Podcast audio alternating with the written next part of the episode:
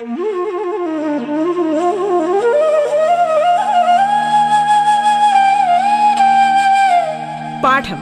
കേട്ടു പഠിക്കാൻ റേഡിയോ കേരളയിലൂടെ.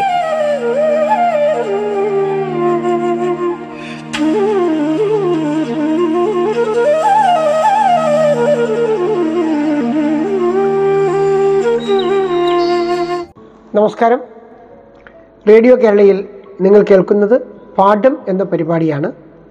നിങ്ങൾക്കൊപ്പം ഞാൻ Vini Sahithi Pattom Saint Mary's higher secondary സ്കൂളിലെ ചരിത്ര അധ്യാപകനാണ് ഇന്ന് നമ്മൾ ചർച്ച ചെയ്യുന്നത് എട്ടാം തരത്തിലെ നാലാമത്തെ യൂണിറ്റായ നമ്മുടെ ഗവൺമെന്റ് എന്ന പാഠത്തിലെ ഗവൺമെന്റിന്റെ ഘടകങ്ങൾ എന്ന ഉപവിഭാഗമാണ്. നമ്മൾ സർവസാധാരണമായി കേൾക്കുകയും ചർച്ച ചെയ്യുകയും ചെയ്യുന്ന ഒരു വാക്കാണ് ഗവൺമെന്റ് എന്നുള്ളത്. ഇപ്പോൾ കേരളം ഭരിക്കുന്ന ഗവൺമെന്റിന് നേതൃത്വം നൽകുന്നത് ആരാണ് എന്ന് നിങ്ങൾക്കറിയാമല്ലോ. ശ്രീ പിണറായി വിജയൻ മുഖ്യമന്ത്രിയായിട്ടുള്ള ഒരു ഗവൺമെന്റാണ് ഇന്ന് കേരളം ഭരിക്കുന്നത്. ഗവൺമെന്റിനെ സംബന്ധിക്കുന്ന കൂടുതൽ കാര്യങ്ങളിലേക്ക് നമുക്കൊന്ന് കടന്നു പോകാം പാഠത്തിലൂടെ നമ്മൾ കടന്നു പോകുമ്പോൾ മൂന്ന് ചിത്രങ്ങൾ പാഠത്തിൽ നൽകിയിട്ടുണ്ട്. ഒന്നാമത്തെ ചിത്രം പാർലമെന്റ് രണ്ടാമത്തെ ചിത്രം രാഷ്ട്രപതി ഭവൻ മൂന്നാമത്തെ ചിത്രം പരമോന്നത നീതിന്യായ വ്യവസ്ഥയുടെ ഭാഗമായ സുപ്രീം കോടതി. ഈ മൂന്നും ഗവൺമെന്റിന്റെ മൂന്ന് ഘടകങ്ങളുമായി ബന്ധപ്പെട്ട സ്ഥാപനങ്ങളാണ് എന്ന് നമ്മൾ ഇതിനകം തന്നെ തിരിച്ചറിഞ്ഞിട്ടുണ്ട്. അല്ലെങ്കിൽ നമുക്കത് തിരിച്ചറിയാവുന്ന കാര്യമാണ്. എല്ലാ ജനാധിപത്യ രാജ്യങ്ങളിലും ഗവൺമെന്റിന് മൂന്ന് പ്രധാനപ്പെട്ട വിഭാഗങ്ങളുണ്ട്. ഒന്ന് നിയമ നിർമ്മാണ വിഭാഗം കാര്യനിർവഹണ വിഭാഗം നീതിന്യായ വിഭാഗം എന്നിവയാണ് ഈ മൂന്ന് ഘടകങ്ങൾ. അപ്പോൾ ഓരോ ഘടകവും എന്താണ് എന്ന് നമ്മൾ വളരെ വിശദമായി ചർച്ച ചെയ്ത് പഠിക്കേണ്ടതുണ്ട്. ഈ വിഷയങ്ങളെക്കുറിച്ചിട്ട് പ്രാഥമികമായ ഒരു അറിവ് ഉണ്ടാവുക എന്നുള്ളതാണ് ഈ പാഠം കൊണ്ട് പ്രധാനമായിട്ട് ഈ പാഠഭാഗം കൊണ്ട് പ്രധാനമായി ഉദ്ദേശിക്കുന്നത്. ഗവൺമെന്റിന് മൂന്ന് ഘടകങ്ങളുണ്ട്. അവ നിയമനിർമ്മാണ വിഭാഗം കാര്യനിർവഹണ വിഭാഗം നീതിന്യായ വിഭാഗം എന്നീ പേരുകളിൽ അറിയപ്പെടുന്നു എന്നുള്ളതാണ് നമ്മൾ തിരിച്ചറിയപ്പെടേണ്ട വസ്തുത. ഇത് സഹായകരമായി പേജ് നമ്പർ അൻപത്തി എട്ടിൽ ഒരു ചാർട്ട് നൽകിയിട്ടുണ്ട്. ആ ചാർട്ടിൽ വളരെ വിശദമായി വേഗത്തിൽ മനസ്സിലാക്കുന്ന തരത്തിലാണ് ഇവയെ രേഖപ്പെടുത്തിയിട്ടുള്ളത്. നമുക്ക് ഒന്നാമത്തെ ഘടകമായ നിയമ നിർമ്മാണ വിഭാഗത്തിന്റെ പ്രധാനപ്പെട്ട ലക്ഷ്യത്തിലേക്ക് ലക്ഷ്യം എന്താണെന്ന് തിരിച്ചറിയാം. പേരുകൊണ്ട് തന്നെ അത് വ്യക്തമാകുന്നുണ്ട്. നിയമങ്ങൾ നിർമ്മിക്കുന്നു. നിയമനിർമ്മാണ വിഭാഗത്തിന്റെ ചുമതലയിൽ നിയമങ്ങൾ നിർമ്മിക്കുന്നു. രണ്ടാമത്തെ വിഭാഗം കാര്യനിർവഹണ വിഭാഗമാണ്. അവിടെ നിയമങ്ങൾ നടപ്പാക്കുന്നു. മൂന്നാമത്തെ വിഭാഗം നീതിന്യായ വിഭാഗമാണ്. അവിടെ നിയമങ്ങൾ വ്യാഖ്യാനിക്കുന്നു. അപ്പോൾ ഒന്നാം സ്ഥലത്ത് നിയമങ്ങൾ നിർമ്മിക്കുന്നു. രണ്ടാം സ്ഥലത്ത് നിയമങ്ങൾ നടപ്പാക്കുന്നു. മൂന്നാം സ്ഥലത്ത് നിയമങ്ങൾ വ്യാഖ്യാനിക്കുന്നു. ഇവിടെ പരീക്ഷയ്ക്ക് വരാൻ സാധ്യതയുള്ള ഒരു ചോദ്യം. ഗവൺമെന്റിന്റെ ഘടകങ്ങളെക്കുറിച്ച് ഒരു കുറിപ്പ് തയ്യാറാക്കുക എന്നുള്ള രീതിയിൽ ഒരു ചോദ്യം വരാനുള്ള സാധ്യതയുണ്ട്. അല്ലെങ്കിൽ ഗവൺമെന്റിന്റെ മൂന്ന് ഘടകങ്ങൾ ഏതെല്ലാം ആണ് എന്ന് രീതിയിൽ ഒരു ചോദ്യം വരാൻ സാധ്യതയുണ്ട്. പൊതുവായിട്ട് നമ്മളിനി ഡീറ്റെയിൽ വളരെ വിശദമായ പഠനത്തിലേക്ക് അല്ലെങ്കിൽ ചർച്ചയിലേക്ക് കടക്കുമ്പോൾ ഇതിൽ ഓരോ വിഭാഗത്തിന്റെയും പ്രാധാന്യവും അതിന്റെ ലക്ഷ്യവും അവരുടെ പ്രവർത്തനങ്ങളും ഒക്കെ തന്നെ നമ്മൾക്ക് ചർച്ച ചെയ്യേണ്ടതുണ്ട്. അപ്പോൾ നമുക്ക് രണ്ടാമത്തെ ഭാഗമായ ഇന്ത്യയിലെ ഗവൺമെന്റ് അതിന്റെ മൂന്ന് വിഭാഗങ്ങൾ അവരിൽ ആരെല്ലാം ഉൾപ്പെടുന്നു എന്നുള്ള ഭാഗത്തേക്കൊന്ന് കടന്നു പോകാം ഒന്നാമത്തെ വിഭാഗം നമ്മൾ നേരത്തെ തന്നെ സൂചിപ്പിച്ചു നിയമ നിർമ്മാണ വിഭാഗമാണ്. ഗവൺമെന്റിന്റെ ഏറ്റവും പ്രധാനപ്പെട്ട ഒരു വിഭാഗം എന്ന് പറയാൻ കഴിയുന്നതാണ് നിയമ നിർമ്മാണ വിഭാഗം. അവിടെയാണ് നിയമങ്ങൾ ഉണ്ടാകുന്നത്. അപ്പോൾ ഇന്ത്യയിലെ ഗവൺമെന്റ് ആയതിനാൽ നമ്മളതിനെ കേന്ദ്ര സർക്കാർ എന്നൊക്കെയാണ് പറയുക. കേന്ദ്ര സർക്കാർ അല്ലെങ്കിൽ യൂണിയൻ ഗവൺമെന്റ്.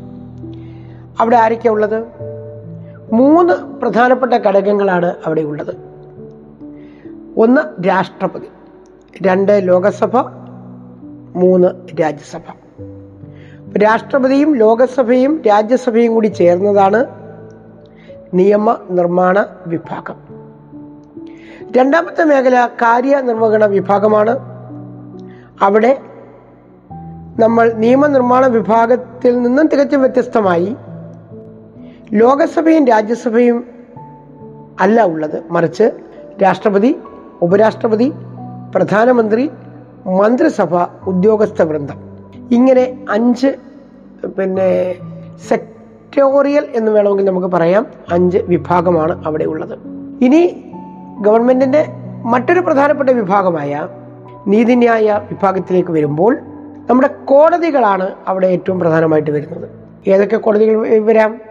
നീതിന്യായ വിഭാഗത്തിൽ വരാൻ സാധ്യതയുള്ള അല്ലെങ്കിൽ വരുന്ന കോടതികൾ സുപ്രീം കോടതി ഹൈക്കോടതികൾ ജില്ലാ കോടതികൾ സബ് കോടതികൾ മുനിസിപ്പൽ കോടതികൾ മജിസ്ട്രേറ്റ് കോടതികൾ എന്നിവയാണ്. അപ്പോൾ നമുക്കറിയാം സുപ്രീം കോടതി രാജ്യത്തിന്റെ പരമോന്നത കോടതിയാണ്. ഹൈക്കോടതികൾ എന്ന് പറഞ്ഞാൽ സംസ്ഥാനത്തിലെ ഏറ്റവും പ്രധാനപ്പെട്ട കോടതിയാണ് ഹൈക്കോടതി. അത് വീണ്ടും ഒരു ജില്ലയിലേക്ക് വരുമ്പോൾ ജില്ലാ കോടതികളാകും. അതിന്റെ താഴെ സബ് കോടതികളും അതിന് താഴെ മുനിസിപ്പ് മജിസ്ട്രേറ്റ് കോടതികളും അടങ്ങുന്നതാണ് ഇന്ത്യയിലെ നീതിന്യായ വിഭാഗം എന്ന് പറയുന്നത്. അപ്പോൾ ഇത്രയും ചർച്ച ചെയ്ത സ്ഥിതിക്ക് ഇവിടെ പ്രത്യേകമായി നമ്മൾ പരാമർശിക്കപ്പെടേണ്ട ഒരു കാര്യം അല്ലെങ്കിൽ നമ്മൾ മനസ്സിലാക്കേണ്ട ഒരു കാര്യം ഇന്ത്യയിലെ ഗവൺമെന്റ് ഗവൺമെന്റിന്റെ മൂന്ന് ഘടകങ്ങളുമായി ബന്ധപ്പെട്ട വാർത്തകളും ചിത്രങ്ങളും ശേഖരിച്ച് അവ ഗവൺമെന്റിന്റെ ഏത് ഘടകവുമായി ചേർന്നിരിക്കുന്നു എന്നുള്ളൊരു കുറിപ്പ് നിങ്ങൾക്ക് തയ്യാറാക്കാൻ കഴിയും. എന്താന്ന് ഒന്നുകൂടി ഞാൻ റിപ്പീറ്റ് ചെയ്യാം. ഇന്ത്യയിലെ ഗവൺമെന്റിന്റെ മൂന്ന് ഘടകങ്ങളുമായി ബന്ധപ്പെട്ട വാർത്തകളും ചിത്രങ്ങളും ശേഖരിച്ചുകൊണ്ട് അവ ഗവൺമെന്റിന്റെ ഏത് ഘടകവുമായി ബന്ധപ്പെട്ടിരിക്കുന്നു എന്നുള്ളൊരു കുറിപ്പ് തയ്യാറാക്കാൻ കഴിയും. അത്തരത്തിലൊരു കുറിപ്പ് തയ്യാറാക്കുമ്പോൾ നമ്മുടെ നിയമനിർമ്മാണ വിഭാഗത്തെക്കുറിച്ചും കാര്യനിർവഹണ വിഭാഗത്തെക്കുറിച്ചും നീതിന്യായ വിഭാഗത്തെക്കുറിച്ചും വളരെ കൃത്യമായ ഒരു കാഴ്ചപ്പാട് നമുക്ക് ഉണ്ടാകും. നിയമനിർമ്മാണ വിഭാഗം ഇന്ത്യയിൽ എന്നുള്ള അടുത്ത ഏറ്റവും പ്രധാനപ്പെട്ട ഒരു ഒരു മേഖലയിലേക്ക് നമ്മൾ പോവുകയാണ്. അതിനെക്കുറിച്ച് വളരെ ഡീറ്റെയിൽ ആയിട്ട് നമുക്ക് ചർച്ച ചെയ്യപ്പെടേണ്ട ഒരു കാര്യവുമാണ്.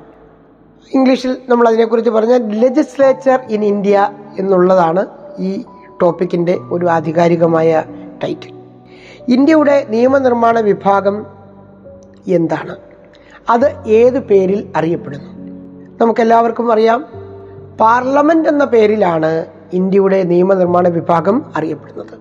പാർലമെന്റ് എന്ന് പറഞ്ഞാൽ നമ്മുടെ രാജ്യത്തെ ലോകസഭയും അതുപോലെ തന്നെ രാജ്യസഭയും കൂടി ചേർന്നതാണ്. ഇതിൽ രാജ്യസഭ എന്നത് നമ്മുടെ നിയമനിർമ്മാണ വിഭാഗത്തിന്റെ ഉപരിസഭ എന്നാണ് അറിയപ്പെടുന്നത്. ലോകസഭ എന്നത് അധോസഭയെന്നും അറിയപ്പെടുന്നു. അപ്പോൾ നമുക്ക് ഇന്ത്യയിലെ പാർലമെന്റിന് എത്ര ഘടകങ്ങളുണ്ട്? രണ്ട് ഘടകങ്ങളുണ്ട്. ഒന്ന് ലോകസഭ മറ്റത് രാജ്യസഭ. ഇത്തരത്തിൽ രണ്ട് നിയമനിർമ്മാണ സഭകൾ ഉള്ളതിനാൽ ഇന്ത്യൻ പാർലമെന്റ് ദ്വിമണ്ഡല നിയമനിർമ്മാണ സഭ എന്നാണ് അറിയപ്പെടുന്നത്.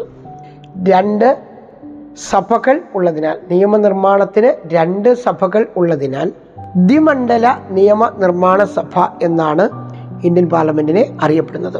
അപ്പോൾ നമുക്ക് ഇവിടെ നമ്മുടേതായ ഒരു തനത് പ്രവർത്തനം എന്നുള്ള നിലയിൽ ചെയ്യാൻ കഴിയുന്ന ഒരു കാര്യം ദ്വിമണ്ഡല നിയമനിർമ്മാണ സഭ നിലവിലുള്ള കൂടുതൽ രാജ്യങ്ങൾ കണ്ടെത്തുക എന്നുള്ളതാണ്. നമുക്ക് പറ്റുമല്ലോ? നമുക്ക് ഗൂഗിളിന്റെ സഹായവും അല്ലെങ്കിൽ മറ്റേ ഡിജിറ്റൽ സാങ്കേതിക വിദ്യയുടെ സഹായത്തോടു കൂടി തന്നെ ദ്വിമണ്ഡല നിയമനിർമ്മാണ സഭ നിലവിലുള്ള കൂടുതൽ രാജ്യങ്ങളെ കണ്ടെത്താൻ കഴിയും. അപ്പോൾ അതൊരു പ്രവർത്തനമായി തന്നെ നിങ്ങൾ ചെയ്യുക എന്നുള്ളതാണ് ഇവിടെ സൂചിപ്പിക്കുവാൻ ഉള്ളത്.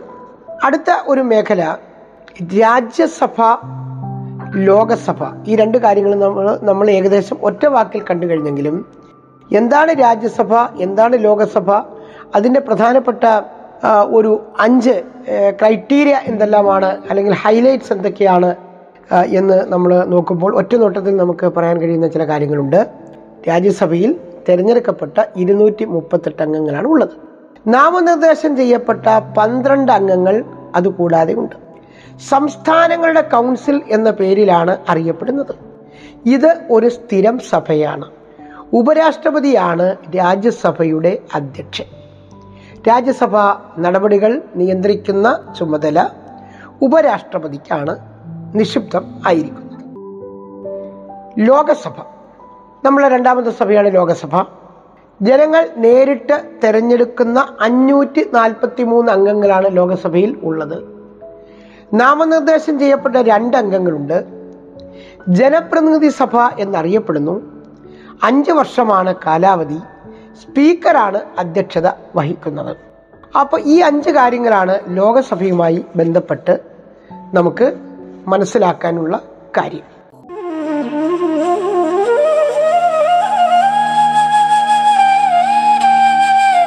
പാഠം കേട്ടു പഠിക്കാൻ റേഡിയോ കേരളയിലൂടെ. പാഠത്തിൽ ഇനി ഇടവേള.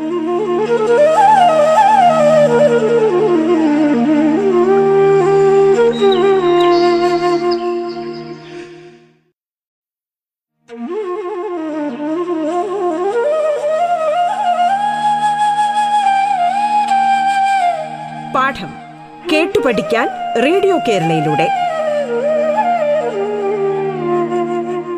തുടർന്ന് കേൾക്കാം പാഠം.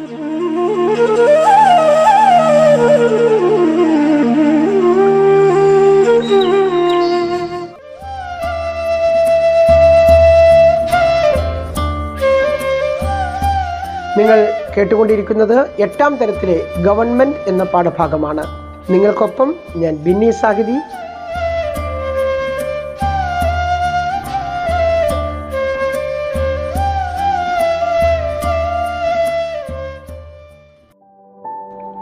അപ്പോൾ നമ്മൾ ഇപ്പോൾ ചർച്ച ചെയ്ത് വന്നത് രാജ്യസഭയും ലോകസഭയും തമ്മിലുള്ള പ്രധാനപ്പെട്ട വ്യത്യാസമാണ്.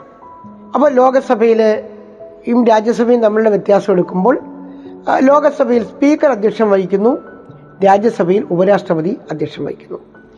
ലോകസഭയുടെ കാലാവധി അഞ്ച് വർഷമാണ് രാജ്യസഭ ഒരു സ്ഥിരം സഭയാണ്. ലോകസഭയെ ജനപ്രതിനിധി സഭ എന്ന് അറിയപ്പെടുന്നു. രാജ്യസഭയെ സംസ്ഥാനങ്ങളുടെ കൗൺസിൽ എന്നറിയപ്പെടുന്നു. ലോകസഭ നാമനിർദ്ദേശം ചെയ്യപ്പെട്ട രണ്ടംഗങ്ങളുണ്ട്. രാജ്യസഭയിൽ നാമനിർദ്ദേശം ചെയ്യപ്പെട്ട പന്ത്രണ്ട് അംഗങ്ങളുണ്ട് ലോകസഭയിൽ നേരിട്ട് തിരഞ്ഞെടുക്കുന്ന അഞ്ഞൂറ്റി നാൽപ്പത്തി മൂന്ന് അംഗങ്ങളുണ്ട് രാജ്യസഭയിൽ നേരിട്ട് തിരഞ്ഞെടുക്കപ്പെട്ട ഇരുന്നൂറ്റി മുപ്പത്തെട്ട് അംഗങ്ങളാണ് ഉള്ളത്. അങ്ങനെ ലോകസഭയും രാജ്യസഭയും തിരിച്ചറിയാനുള്ള ഒരു ചെറിയ കാര്യം കൂടി ഞാൻ വേഗത്തിൽ പറയാം. ലോകസഭയെ തിരിച്ചറിയാൻ ലോകസഭയുടെ കാർപ്പറ്റ് എന്ന് പറഞ്ഞാൽ പച്ച നിറമാണ്. രാജ്യസഭയുടെ കാർപ്പറ്റ് ചുവന്ന നിറമാണ്. അപ്പോൾ എന്തുകൊണ്ടാണ് ലോകസഭയിൽ പച്ച കാർപ്പറ്റും രാജ്യസഭയിൽ ചുവന്ന കാർപ്പറ്റും ഉപയോഗിക്കുന്നത് എന്ന് പലപ്പോഴും കുട്ടികൾ ഇങ്ങനെ സംശയം ചോദിക്കുമ്പോൾ അതിനൊരു കാരണമുണ്ട് എന്നുള്ളതാണ് സത്യം. അപ്പോൾ ഞങ്ങൾ അധ്യാപകർ അങ്ങനെ പറഞ്ഞു കൊടുക്കാറുണ്ട്. ഇപ്പോൾ ലോ ഈ പച്ച എന്തിന്റെ അടയാളമാണ്? ഗ്രാസിന്റെ പച്ച. അപ്പോൾ ഗ്രാസ് റൂട്ട് ലെവലിൽ നിന്ന് തിരഞ്ഞെടുക്കപ്പെടുന്ന അംഗങ്ങളുടെ സഭയാണ് ലോക്സഭ. ഇപ്പോൾ രാജ്യസഭയിൽ ചുവന്ന കാർപ്പറ്റ് ഉപയോഗിക്കുന്നതിന്റെ കാരണമോ? അത് ഉപരിസഭയാണ്. എന്താണ് അവിടെ ഡിസ്റ്റിങ്കൂഷ്ഡ് ആയിട്ടുള്ള കുറച്ചും കൂടി ഉയർന്ന വ്യക്തിത്വങ്ങൾ ആണ് അവിടെ സമ്മേളിക്കുന്നത്. ജനങ്ങൾ അവരെ നേരിട്ട് തിരഞ്ഞെടുക്കുന്നില്ല. സംസ്ഥാന നിയമസഭകൾ വഴിയിട്ടാണ് രാജ്യസഭയിലേക്ക് അംഗങ്ങൾ കടന്നു വരുന്നത് അതുകൊണ്ട് ആണ് ചുവന്ന പരവതാനി അവിടെ ഉപയോഗിക്കുന്നതിന്റെ കാരണം. അപ്പം ആ, നമ്മളിപ്പം പിന്നെ സഭാ ടി വിയൊക്കെ കാണുമ്പോൾ വളരെ വേഗത്തിൽ തിരിച്ചറിയാൻ കഴിയുന്ന ഒരു കാര്യമാണ് ഞാനിവിടെ സൂചിപ്പിച്ചത്. പച്ച കാർപ്പറ്റ് ആണെങ്കിൽ അത് ലോക്സഭയാണ് ചുവന്ന കാർപ്പറ്റ് ആണെങ്കിൽ അത് രാജ്യസഭയാണ്. അപ്പോൾ ഇവിടെ നമ്മളിപ്പോൾ ചർച്ച ചെയ്ത സാഹചര്യത്തിൽ രാജ്യസഭയുടെയും ലോകസഭയുടെയും സവിശേഷതകൾ വിശകലനം ചെയ്ത് ഒരു താരതമ്യക്കുറിപ്പ് തയ്യാറാക്കുക എന്നുള്ളതാണ് നിങ്ങൾ ചെയ്യേണ്ട ഈ ഭാഗവുമായി ബന്ധപ്പെട്ട ഏറ്റവും പ്രധാനപ്പെട്ട ഒരു അസൈൻമെന്റ് കാരണം ഇത് ഒറ്റയ്ക്കായോ രണ്ട ചേർന്നു. ഒന്നുകിൽ ലോക്സഭ മാത്രം അല്ലെങ്കിൽ രാജ്യസഭ മാത്രം. അല്ലെങ്കിൽ ലോക്സഭയും രാജ്യസഭയും തമ്മിലുള്ള ഒരു താരതമ്യം. ഇങ്ങനെയൊക്കെ നമുക്ക് ചോദ്യങ്ങൾ ചോദിക്കാനുള്ള അവസരമുണ്ട് സാധ്യതയുണ്ട്. അല്ലെങ്കിൽ മാച്ച് ദ ഫോളോയിങ്ങിൽ ചോദ്യം അവിടുന്ന് വരാൻ സാധ്യതയുണ്ട്. അതുകൊണ്ട് വളരെ കൃത്യമായി രാജ്യസഭയുടെയും ലോകസഭയുടെയും പ്രത്യേകതകൾ ഓരോരുത്തരും അറിഞ്ഞിരിക്കുക എന്നുള്ളതാണ്. ഇപ്പോൾ നമ്മൾ ചർച്ച ചെയ്ത പിന്നെ പാഠത്തിന്റെ അല്ലെങ്കിൽ ടോപ്പിക്കിൽ നമുക്ക് എടുത്തു പറയേണ്ട ഒരു വസ്തുത. ഇനിയും ഇവിടെ നമ്മൾ നേരത്തെ തന്നെ സൂചിപ്പിക്കുകയുണ്ടായി പാർലമെന്റ് എന്ന് പറയുമ്പോൾ രാജ്യസഭയും ലോകസഭയും മാത്രമല്ല മറ്റൊരാൾ കൂടിയുണ്ട് അത് വേറെ ആരുമല്ല രാഷ്ട്രപതിയാണ്. എന്നാൽ അവിടെ ഒരു പ്രത്യേകതയുണ്ട് രാഷ്ട്രപതി പാർലമെന്റ് അംഗമല്ല. എന്നാൽ രാഷ്ട്രപതി പാർലമെന്റിന്റെ ഒരു അഭിഭാജ്യ ഘടകമാണ്. ഇതെന്തിന് വൈരുദ്ധ്യാത്മകതയാണ്? പാർലമെന്റ് എന്ന് പറയുമ്പോൾ രാജ്യസഭയും ലോകസഭയും പിന്നെ രാഷ്ട്രപതിയും ചേർന്നതാണ്. രാഷ്ട്രപതി ലോകസഭ രാഷ്ട്രപതി പാർലമെന്റ് അംഗമല്ല. എന്നാൽ അദ്ദേഹം പാർലമെന്റിന്റെ അവിഭാജ്യ ഘടകമാണ്. അപ്പോൾ അദ്ദേഹത്തിന് ചില പ്രത്യേകതകളുണ്ട് എന്നുള്ളതാണല്ലോ അതിന്റെ അർത്ഥം. അതെന്തൊക്കെയാണെന്ന് നമുക്കൊന്ന് നോക്കാം. പാർലമെന്റ് സമ്മേളനം വിളിച്ചുകൂട്ടുക. സംയുക്ത സമ്മേളനത്തെ അഭിസംബോധന ചെയ്യുക. ബില്ലുകൾക്ക് അംഗീകാരം നൽകുക എന്നീ സുപ്രധാനമായ ചുമതലകൾ നിർവഹിക്കുന്നതിലാണ് രാഷ്ട്രപതി ഇന്ത്യൻ പാർലമെന്റിന്റെ ഭാഗമാകുന്നത്. അപ്പോൾ രാഷ്ട്രപതിയുടെ ആ ഉത്തരവാദിത്വം നമ്മളിവിടെ ശ്രദ്ധിച്ചല്ലോ.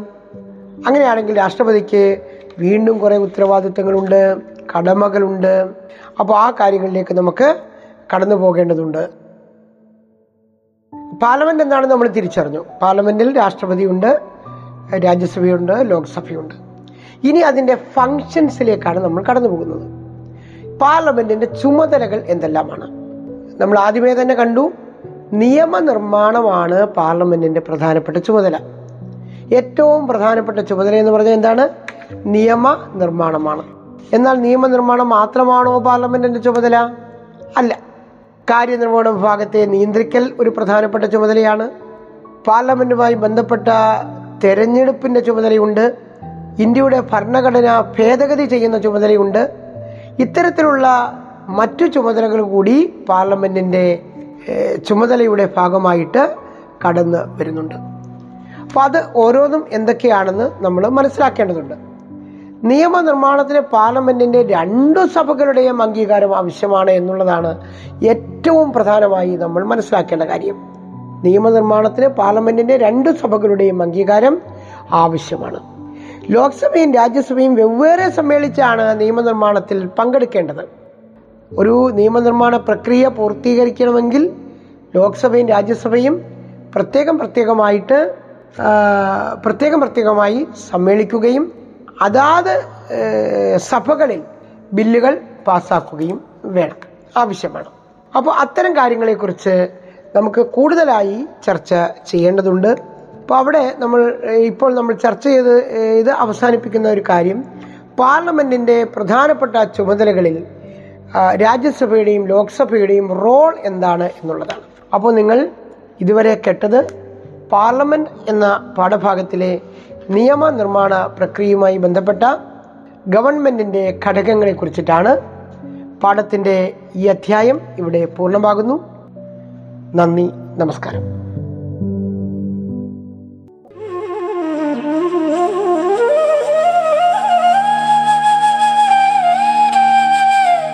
പാഠം കേട്ടു പഠിക്കാൻ റേഡിയോ കേരളയിലൂടെ. പാഠത്തിന്റെ ഇന്നത്തെ അധ്യായം പൂർണമാകുന്നു. ഇനി അടുത്ത ദിവസം കേൾക്കാം. നമസ്കാരം.